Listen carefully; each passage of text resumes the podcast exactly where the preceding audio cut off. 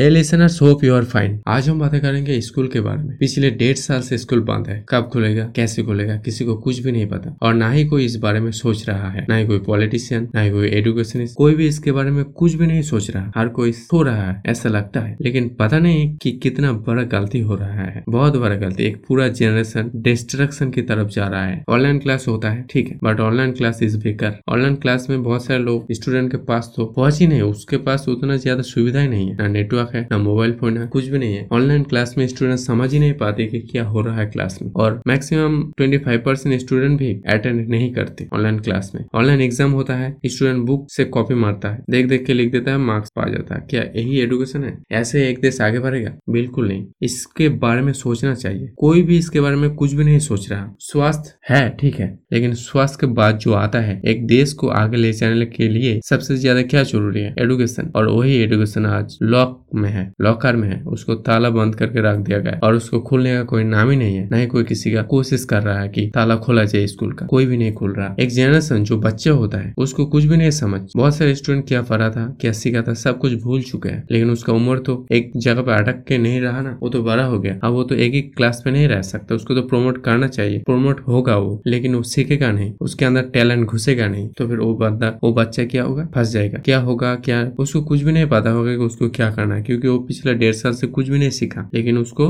दूसरी क्लास में उठा दिया जाएगा प्रोमोट कर दिया जाएगा, और यही सबसे बड़ा होगा उसके लिए बर्बादी। स्पेशली जो बहुत सारे स्टूडेंट्स हैं, जो अमीर घर का है, वो लोग प्राइवेट स्कूल में पढ़ाई करते हैं प्राइवेट स्कूल में वो लोग किसी तरीके से मैनेज करके रखा है एडुकेशन को ऑनलाइन क्लास के ज़रिए बोलो, या फिर कोई प्राइवेट ट्यूशन टीचर के ज़रिए बोलो, वो लोग अपने एडुकेशन को मैनेज करके रखा लेकिन जो गवर्नमेंट स्कूल में पढ़ाई करता है, जो गरीब है, वो पिछले डेढ़ साल से कुछ भी नहीं पढ़ा, ना ही कोई बुक को वो लोग ओपन किया, क्योंकि online class five class primary level का अपर प्राइमरी लेवल का। इसके बारे में ऐसा स्टूडेंट इसके बारे में कुछ भी नहीं जानता कि प्राइमरी स्टूडेंट पिछले डेढ़ साल से कुछ भी नहीं सीखा। क्या होगा, नहीं होगा, उसको कुछ भी नहीं पता। यही सबसे बड़ा गलती, वो बर्बाद हो जाएगा वो प्राइमरी स्टूडेंट और जो class five to class ten है, ये भी बर्बाद हो जाएगा, क्योंकि कुछ भी नहीं हो रहा और ना ही ये कुछ सीख रहा है। सिर्फ़ एग्ज़ाम कैंसिल करो और बस छोड़ दो। क्या ये एडुकेशन है? बिल्कुल नहीं। ऐसे एडुकेशन के चार स्टूडेंट पीछे हो जाते हैं, एक देश पीछे हो जाते हैं। अगर हम हमारे देश को आगे ले जाना चाहते हैं तो फिर स्कूल को खोलना चाहिए। कोरोना अभी कितना दिन रहेगा कुछ पता नहीं, दो साल, तीन साल, चार साल, पाँच साल, क्या पाँच साल तक स्कूल बंद रहेगा? हर कोई खुला है। वाइन का शॉप खुला है भाई रेस्टोरेंट खुला है, और हॉल खुला है, सब कुछ खुला है। तो स्कूल में प्रॉब्लम क्या है? कुछ भी नहीं, लेकिन फिर भी इसको बंद करके रख दिया। अब पता नहीं क्या होगा आगे फ्यूचर में, लेकिन मेरे पर्सनल ओपिनियन है, स्कूल के बहुत जल्द से जल्द खोलना चाहिए। नहीं तो एक जनरेशन पूरी तरीके से बर्बाद हो जाएगा, और यही जनरेशन फ्यूचर में देश के तरक्की तरक्की के लिए बाधा पैदा करेगा। ये जनरेशन फ्यूचर में गरीब बन के रह जाएगा, और न ही कहीं भी आगे बढ़ पाएगा, और देश को रोक देगा, देश का विकास को रोक देगा। तो मेरा यही सजेशन है कि स्कूल को बहुत जल्द से जल्द खोलना चाहिए। आज के लिए बस इतना ही। Thank you bye